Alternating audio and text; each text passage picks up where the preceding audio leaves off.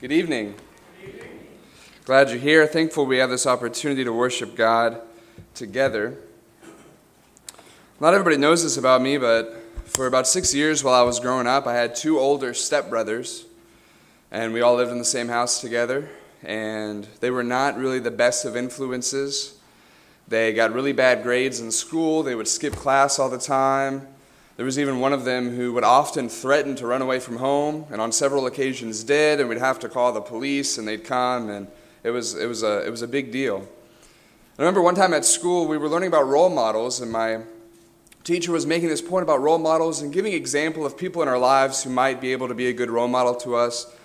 I remember her mentioning, you know, older siblings. I remember going home and being sad and telling my mom, Mom, teacher said that older siblings are to be good role models, but I don't really think my older stepbrothers are. And she said, Forrest, they're good role models in that they show you what not to do. And maybe you've had somebody like that in your life, maybe even an older sibling, somebody who shows you what not to do instead of what to do.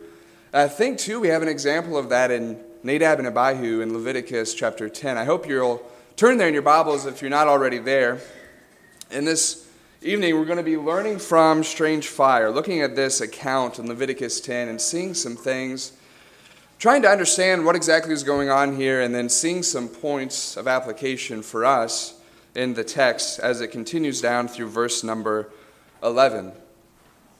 Recently, in our Bible reading plan, I think even today, this was part of the text that was for us to read in this chronological Bible reading plan, either today or yesterday.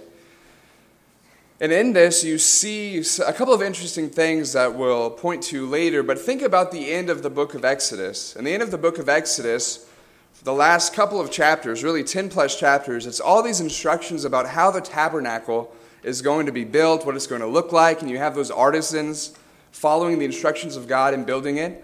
And then in Exodus 39, you have the priestly garments, and finally those are made. And then in Exodus 40, you have really this climax where the tabernacle is set up. And the very end of the book of Exodus is the glory of the Lord comes and rests in the tabernacle. And you get this sense of, wow, God's people are doing what they're supposed to do. And then in Leviticus 1 through 8, all you have is different laws about the different types of sacrifices that are going to be offered in that tabernacle. And then in Leviticus 9, you have Aaron, and he offers the first sacrifice. And if you look in Leviticus 9 24, you have this sign that what Aaron did was pleasing to the Lord. It says, And fire came out from before the Lord and consumed the burnt offering and the pieces of fat on the altar. And when all the people saw it, they shouted and fell on their faces. Wow, God is really here. Wow, God is really pleased with our worship. He's pleased with this sacrifice. And unfortunately, almost immediately, things take a downward turn. And we read about that in Leviticus 10. So, first, let's set the stage for this strange fire and look at Leviticus 10, verse number 1. Now, Nadab and Abihu, the sons of Aaron, each took his censer and put fire in it and laid incense on it and offered, uh, sorry, and offered unauthorized fire before the Lord, which he had not commanded them. Your translation might say strange fire, which the Lord had not commanded them. Before we get into all that this really is, let's ask some questions. In the first place, who were Nadab and Abihu? And if you've been reading and paying attention to these guys in our Bible reading plan, you might know that they're the oldest sons of Aaron. It said that for us Leviticus 10:1, they're the sons of Aaron. And Exodus 6:23, their birth order is given. And even in Numbers 3 2, it's reiterated hey, these are the sons of Aaron, and it talks about their sin and what happened to them. But more than that, they were ordained as priests to serve God. In Exodus 29 35, the ordination process is described, and it's described as this seven day process. And look at Leviticus 8 36, just the page over in our Bibles. It says there, and Aaron and his sons did all the things that the Lord commanded by Moses. Uh, so these guys, really, what I want us to see is that they knew their stuff, right? They weren't just temps, they weren't just filling in at the tabernacle. These were the guys who were supposed to do this job.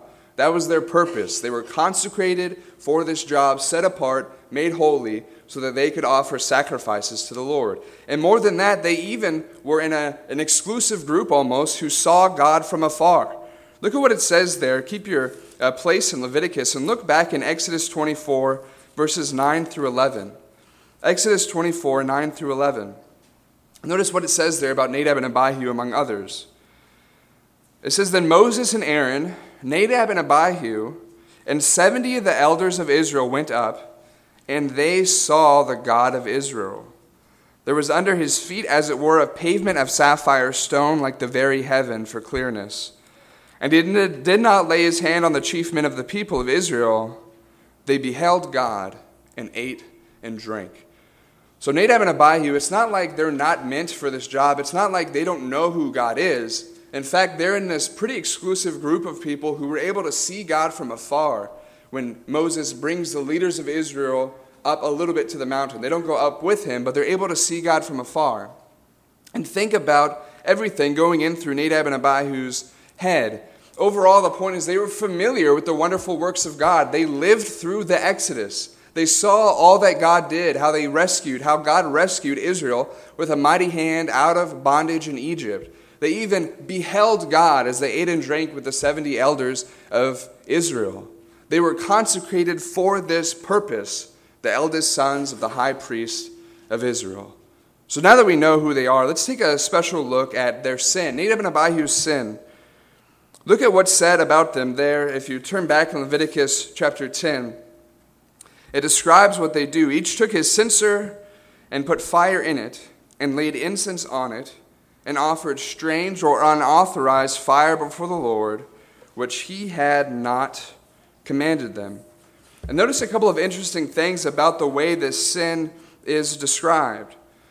What was the sin really? It's this that they offered strange or unauthorized fire before the Lord. The context makes that clear. Believe it or not, there's debates and commentaries and amongst scholars what exactly they did wrong. But I think the text makes it pretty clear they offered something, fire to the Lord, that was strange, it was foreign. God never asked for it. That's what they did wrong. But notice also what it says. How do we know that it was strange? How do we know that it was foreign? How do we know that it was unauthorized? What does that even mean? Thankfully, the text tells us. Look at the latter part of Leviticus 10:1. What do you mean it was strange? Fire which the Lord had not commanded them. And there is some debate. Were the ingredients of the incense wrong? Most likely, it seems to me that they gathered coals. They gathered fire from a place other than that consecrated place within the tabernacle where they were supposed to get fire. And they offered that fire to the Lord, even though the Lord had specified which fire to bring before him. And in so doing, in offering God other than that which He has specified, they sin, and it's made abundantly clear. And I think something we need to realize is that it's still possible to offer unauthorized worship to God today. This is something that for many is a foreign concept. This is something that for many is a strange idea. The fact that you could offer something to God, and it could be from the heart, and you could be honest, and you could be sincere, but if it's other but if it's that other than which God has specified, for him it's strange. It's foreign. It's not something he's asked for, and it's not something that he wants. And sure, we're under a new covenant. Sure, we're not uh, priests in these priestly robes offering fire before the Lord, but the character of God has not changed since Leviticus 10. And when we read in the New Testament and we see that the church's worship is commanded, that it's given by these specific examples, we ought to offer exactly what God has shown us to offer. And we offer unauthorized worship today. Hopefully, not us, but people in this world offer to God and worship something other than that, that which He has specified. For example, He has specified that we sing and we make melody in our hearts. So, musical instruments are not authorized.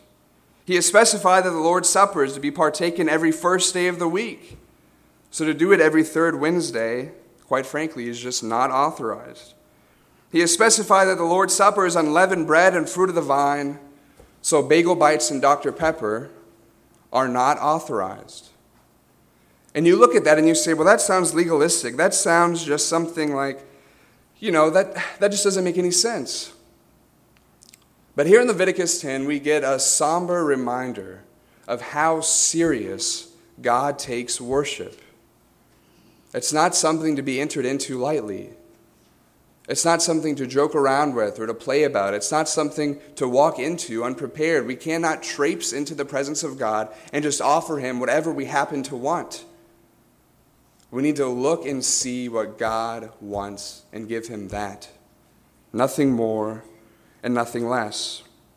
And we don't need to see God say, Thou shalt not, etc., etc., etc., to know that something, something should not be done. When God specifies what he wants in worship, we can be sure that anything else will not do. We're told in Colossians 3:17 to do everything we do in the name of or by the authority of Jesus Christ. And when we look into our New Testaments and see specifically what God wants, we should offer him nothing less. Unauthorized worship is still a sin. When we do something in worship to God that He has not asked for, we miss the mark. And I've discussed this before with somebody, and they said, Yeah, but we're not priests. This isn't the Old Testament. We're not priests. I mean, it's less of a big deal for us than it was for them. But I beg to differ. In 1 Peter 2 9, we read that every single Christian is a priest. And if the priests of the Old Testament took worship so seriously to the point where they knew they could die if they offered the wrong thing, how should we, under a better covenant, with more serious promises, and even, the Hebrews author would say, more serious punishment. How should we approach worship today? With reverence, with awe, seeking to give God what he wants. Notice God's response to the sin of Nadab and Abihu. We can see very clearly that God takes this sin seriously. Notice verse 2 And fire came out from before the Lord and consumed them, and they died before the Lord just like that. But I want you to notice the contrast here between verse 2 and chapter 9, verse 24. In chapter 9, verse 24, the fire comes out from the presence of the Lord, and what does it do? It doesn't consume Aaron, it doesn't consume the people, it consumes the sacrifice.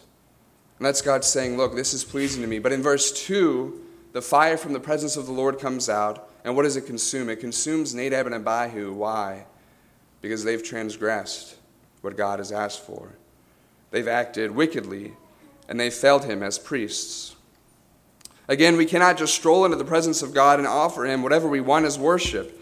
And some people read this and they say, well, that was the Old Testament, things have changed. And while there is a new covenant, and while God does not expect or ask for the same things in worship, God is still God. And God still takes worship very seriously. Look in your Bibles in Hebrews chapter 12, verses 28 through 29. And notice what the Bible says there Hebrews 12, 28 through 29. And this is written to Christians, this is written to people under the new covenant. And notice this reminder. The Hebrews author tells us, Therefore, let us be grateful for receiving a kingdom that cannot be shaken. And thus, because we've received such a kingdom, because we're in the church, because we have all, these, all this hope, and thus let us offer to God acceptable worship with reverence and awe. Notice why, verse 29. For our God is a consuming fire. You almost have to wonder if the Hebrews author had Leviticus 10 1 and 2 in his mind when he wrote these words by inspiration. This reference to God being a consuming fire, this reference to offering God with reverence and awe, worship that is pleasing to Him. And we see the seriousness of worshiping the Creator of heaven and earth. And we might look at this and say, God surely has overreacted, but we are not in the place to make such claims. God, sovereign over the entire universe, gets to set the mandates for how he's worshiped. God, the Lord of our lives, the Lord of everything we see, can dole out the punishment as he sees fit. One writer wrote The serious consequence of Nadab and Abihu's disobedience is a reminder of how absolutely, resolutely important the worship of God is to be for a believer's life. What we do when we worship God ought not to be taken lightly. And God will not strike us dead today for unauthorized worship, but we ought not think that because He won't, that we can get away with something, that it's any less serious. The God of the Bible deserves respect he deserves reference, and he deserves to be given that for which he's asked for. Nothing more and nothing less. One commentator likewise pointed out something interesting in the books of Genesis and Exodus, the early parts of the Old Testament, how again and again you have this pattern of something new being set up and men ruining it. Think about in the Garden of Eden, where God plants the Garden of Eden, and He has this beautiful paradise for mankind to live. And when you read the narrative, it seems pretty soon after that, what happens? They eat of the one tree they're not allowed to eat from, and they're banished from the Garden of Eden. Think about Noah. After his time on the ark, when he finally gets off and he's able to uh, stretch his legs and he's on this almost remade earth in that it's completely different than what it was like before. But what does he do? He plants a vineyard, he gets drunk, and his sons uncover his nakedness. Think about in Exodus how, as soon as the people of God leave and they're starting towards the promised land, they have this opportunity, God's delivering them the law, and what do they do? They fall into idolatry. And here, the very first priestly service done by the sons of Aaron, what happens? They offer the wrong fire and they're consumed. It seems, unfortunately, that human beings are really good at messing things up. Thankfully, God gives us grace and mercy, and we can change and we can turn to Him and be helped. But Nadab and Abihu, God had to set a precedent. He will be feared, he will be reverenced, and the worship in his priestly service must be done as commanded. But let's continue on with the rest of the chapter, and with the rest of the time we have, not the rest of the chapter, the rest of the section. We'll look at some lessons we learn in verses 3 through 11 and God's response to Aaron and Moses and others on the heels of what has happened here with Nadab and Abihu. And we'll see some things that God demands from his people. And I'll submit to you that though we're in a new covenant, though we're under the law of Christ, God demands these things still today from us. Notice in the first place, God demands respect. Look at Leviticus 10:3. Then Moses said to Aaron, This is what the Lord has said Among those who are near me, I will be sanctified, and before all the people, I will be glorified. And Aaron held his peace. Think about that. Think about what's just happened. And think about the first thing that God says to Aaron through Moses. His sons have just died. They were consumed because they offered that other than which God wanted.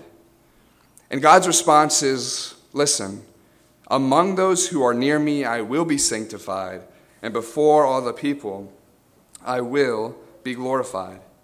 And we see that Nadab and Abihu's sin, I think part of what God is saying here is Nadab and Abihu's sin went deeper than just, oh, we're going to offer the wrong type of fire.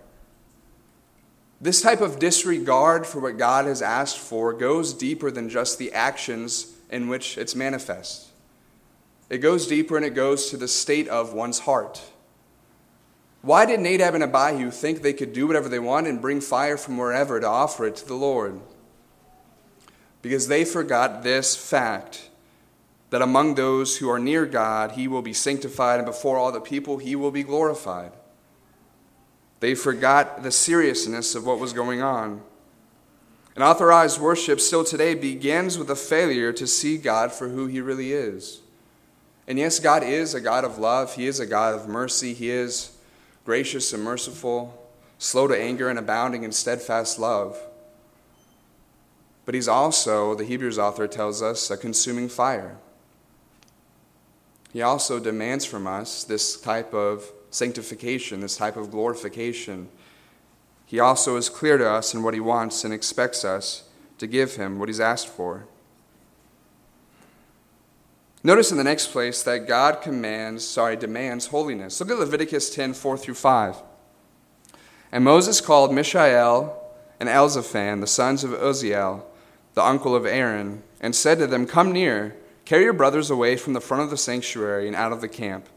So they came near and carried them in their coats out of the camp, as Moses has said. Now, the interesting thing here is part of this is to maintain with some of the holiness code that we read about in the Pentateuch. A dead body wasn't supposed to be that close to the sanctuary. It wasn't even supposed to be within the camp. And Aaron, think about it, the boy's own father couldn't carry them. Why? He's anointed as priest. He's doing his priestly service. He can't become unclean. So Aaron's uncles are called, and they carry the bodies outside of the camp. And oftentimes throughout the Bible, this imagery of carrying something out of the camp is symbolic of trying to maintain holiness, trying to maintain cleanliness within a community. And just like those dead bodies who had died because of their sin had to be carried out of the camp of Israel, we too should make sure that sin does not remain within our camp. And I'm not saying we become nosy and we start prying in each other's business, but what I am saying is when sin presents itself in the church, we need to make sure that as a community and as leadership, of course, that we do something about it. I'm reminded of 1 Corinthians 5, if you would turn there. 1 Corinthians 5, 1 through 2. And later on in 1 Corinthians, Paul would use this imagery of cleaning out the old leaven. This idea of, hey, if there's a brother who's in unrepentant sin, he cannot have just a, he cannot remain within the camp. Sometimes we refer to that as a withdrawal of fellowship. But notice what it said here in 1 Corinthians 5. It is actually reported that there is sexual immorality among you, and of a kind that is not tolerated even among pagans, for a man has his father's wife. Notice verse 2 and you are arrogant. They didn't mind it, they were boasting about it. Ought you not rather to mourn? Let him who has done this be removed from among you. And you go on and you read about some of the specifics of what that is supposed to look like. But this idea of holiness among the people of God isn't just an Old Testament idea, it's in the New Testament as well. Look at Ephesians 5, verses 3 through 5, and notice what Paul says there to those Christians by inspiration. Ephesians 5 3 through 5, trying to maintain our holiness as the group of God's people. So often, unfortunately, this holiness of God's people is mentioned in the context of sexual immorality because of the prevalence of those kinds of sins. But look at what he says here. First, I'm sorry, Ephesians 5, beginning of verse 3. But sexual immorality and all impurity or covetousness, notice this, must not even be named among you as is proper among saints. That's how serious we as a people should take holiness. These types of sins shouldn't even be named among us. In other words, it shouldn't even be thought that maybe we're doing these kinds of things. And he goes on, How do we have that happen? Verse 4 Let there be no filthiness, nor foolish talk, nor crude joking, which are out of place, but instead let there be thanksgiving. For you may be sure of this, that everyone who is sexually immoral or impure or who is covetous, that is, an idolater, has no inheritance in the kingdom of God in Christ. Notice how serious even the church is to take holiness. Notice how serious the church even is to take these kinds of things when they come up, when sin is present among us. And we read in Thessalonians that we do it not to embarrass somebody, not to beat somebody up, but to try to win them again as a brother because you cannot be consistent in unrepentant sin and be a faithful brother or sister in Christ. So, how do we get back there? Well, the sin has to stop, it has to be repented of, then the person can be restored to our community. And it's not because we think we're better, it's not anything like that, it's because of the God we serve. God is holy, and He expects His people to be holy. And when we walk and follow Him in love, will help each other to be holy as well. God demands holiness in Leviticus 10 and even still today. Next, God demands continuation, specifically continuation of his service. Look at Leviticus 10 back in our text. Leviticus 10, verses 6 through 7. And Moses said to Aaron and to Eleazar and Ithamar his sons, Do not let the hair of your heads hang loose, and do not tear your clothes, lest you die, and wrath come upon all the congregation. But let your brothers, the whole house of Israel, bewail the burning that the Lord has kindled. And do not go outside the entrance of the tent of meeting, lest you die, for the anointing oil of the Lord is upon you. And they did according to the word of Moses. And some people again have read this and said, God's a little bit unfair here, but not really. God is asking Aaron, the father of these two men who have died, not to mourn. That's what he says when he says, Don't cut your hair, don't tear your clothes, Instead, let your brethren in Israel mourn for you, which is a lesson for us in the New Testament. We're told to rejoice with those who rejoice, to weep with those who weep, but that's another sermon. Notice here what's said. He says, You can't even leave the sanctuary. Why not? Because the anointing oil of the Lord is upon you. In other words, Aaron, you still have a job to do. Your sons did the wrong thing, and that's horrible. But Aaron you still have to do what God has commanded you. And sometimes we look around and we see friends, we see family members who we know are heading down the wrong path. And we think sometimes that can be a discouraging thing. Sometimes it discourages us so much we wonder why we're even trying to do what God has commanded us. But here is a reminder from God that no matter what's going on around us, we have to keep doing what we know is right. And just like Aaron's situation, there might be people around us offering unauthorized worship to God. There might be people around us who are doing things that we know isn't right. But what's our response? To quit? Or to be like Aaron, and though he's upset, though he's distraught, to keep doing the job that God has for him. So as we look around and we see those individuals whom we love, whom we hold dearly, do that which is contrary to God's will, we can take a lesson from this in that we can still not be discouraged, but do what we know God has said. Next, God demands sobriety. Look at Leviticus 10 8 through 9. Notice what God says. Leviticus 10 8 through 9. And the Lord spoke to Aaron, saying, Drink no wine or strong drink, you or your sons with you, when you go into the tent of meeting, lest you die. It will be a statute forever throughout your generations. So here's a, a, a law, statute. Hey, Aaron, you, your sons, the priests, they're to drink no wine or strong drink. And that word strong drinks, there's some debate over what that is, but really, for my research, is really any kind of fermented beverage. They would ferment dates, they would ferment barley. Some newer translations translate that as beer. And though it might not beer the way we think about it, they would take wheat and grain like that and ferment it and drink it. And Moses says, or God, sorry, says to Aaron and his sons, Look, this is out of place for you, the priestly servants. Some have even suggested that because God gives this command now, maybe that's part of why Nadab and Abihu did what they did. Maybe they were inebriated, and that led to them taking fire from the wrong place. The text doesn't say that, so I'm not really comfortable with saying that either. But think about this idea. Why would God, here of all places, command the priests, look, you are to stay sober? It's much easier to succeed in reverence, in service, in self control when we are sober.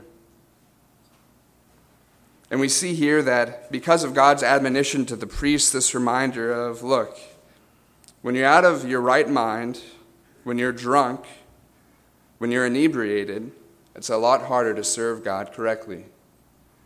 And this is a theme you see throughout the Bible, Old Testament and New. And there's a lot of verses we could go to, but I just want to go to Ephesians 5, if you would turn there. Ephesians 5, verses 18 and 19 and look specifically at the contrast that Paul makes.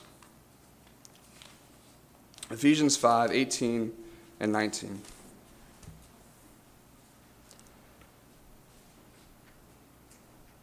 He says, And do not get drunk with wine, for that is debauchery, but be filled with the Spirit, addressing one another in psalms and hymns and spiritual songs, singing and making melody to the Lord with your heart. Notice that word in verse 18 that but that's there, that conjunction. And notice the contrast that's made between being drunk and being filled with God's Holy Spirit. And the point that's being made here is look, if we're to live the life God wants us to live, verse 17, knowing what the will of the Lord is, it's not going to involve drunkenness. I don't know about you, I have a hard enough time controlling myself anyway. I don't need any other barriers or hurdles. And it was a somber reminder for Aaron and the priests you have a calling that's much higher than anything here. You have a calling to revere God, to serve Him every day of your life. And it's not that God hates fun or He doesn't want us to have a good time, it's that He realizes, of course He does, He's God, that when we imbibe these types of things, we're less likely to be able to do that which is right. Notice this last couple of points. In the next place, God demands discernment. Look at verse number 10, Leviticus chapter 10, verse number 10, and notice what God says here. You are to distinguish between the holy and the common, between the unclean and the clean. Again, something Nadab and Abihu failed to do. They got this unauthorized fire, this unholy fire, this common fire, and offered it on the holy altar of the Lord. God's people, we, need to be reminded of that which is holy and that which isn't. Again, this is a failure of Nadab and Abihu. We live in a culture that makes really no distinction between holy and common. God's name is taken in vain, sacred institutions are mocked. Worship oftentimes devolves into that which is unauthorized or is entered into lightly. But that shouldn't be said of us. We should be people who know what the will of the Lord is and seek to follow it. Look at Romans 12, 1 through 2, as this lesson comes to a close. Romans 12, 1 through 2. And notice what we read there. And I want to pay special attention to that final clause. We read, I appeal to you, therefore, brothers, by the mercies of God, to present your bodies as a living sacrifice, holy and acceptable to God, which is your reasonable service. Do not be conformed to this world, but be transformed by the renewal of your mind. Notice this that by testing you may discern what the will of God, what is the will of God, what is good and acceptable and perfect. In Ephesians 5:17 we read not too long ago, do not be foolish but understand what the will of the Lord is. Ephesians 5:10 try to understand that which is pleasing to the Lord. We have an obligation to discern, to know that which is right and to follow it. Lastly, God demands that th- these things be taught. Look at Leviticus 10:11, the end of this section. The end of God's words to Aaron in this time, right on the heels of his son's dying. He says, And you are to teach the people of Israel all the statutes that the Lord has spoken to them by Moses. And we see that Aaron, as a priest, has a responsibility. But when we turn over to the New Testament, we see that every single Christian has a responsibility. Not necessarily to get behind a pulpit and to preach, but to teach others what the will of the Lord is. That's a big part of why we're here. That's a big part of what Jesus, when he left, the mission he left for his people to accomplish, to go into all the world to teach them, to baptize them, to make disciples. You see, that was true for Aaron, but it's also true for us. God demands that we teach others. And I hope we see from this text that we can follow the advice of Leviticus 10, or rather the commands of Leviticus 10 3 through 11, but we should not be like Nadab and Abihu. And just like I had those stepbrothers who were not a good example for me, but they taught me what not to do, Nadab and Abihu teach us what not to do. And they, because of their actions, reveal a side of God that is as true as any other part of his nature.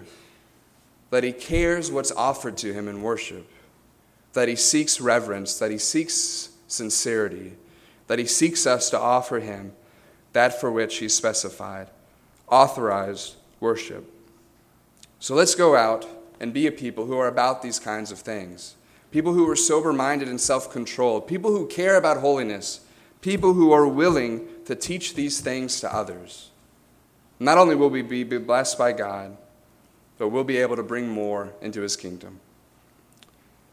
If you're here and you're not a member of the church, if you're not a Christian, tonight's the night to change that. Don't be like Nadab and Abihu. Don't not care about what God has said. We see the consequences of that kind of life. Instead, come to God on His terms, submit to Him, believe in Him and His Son, confess the name of Jesus, repent of your sins, and be immersed in water for the forgiveness of your sins. And you will rise to walk in newness of life. Maybe we haven't been taking worship seriously enough. Maybe there's some part of our life when we read Leviticus 10 3 through 11 where we see we need to change. Today is the day to do that. We're a group of people who are trying to help each other get to heaven, and we'd love to help you this evening. Come forward while we sing if you have the need.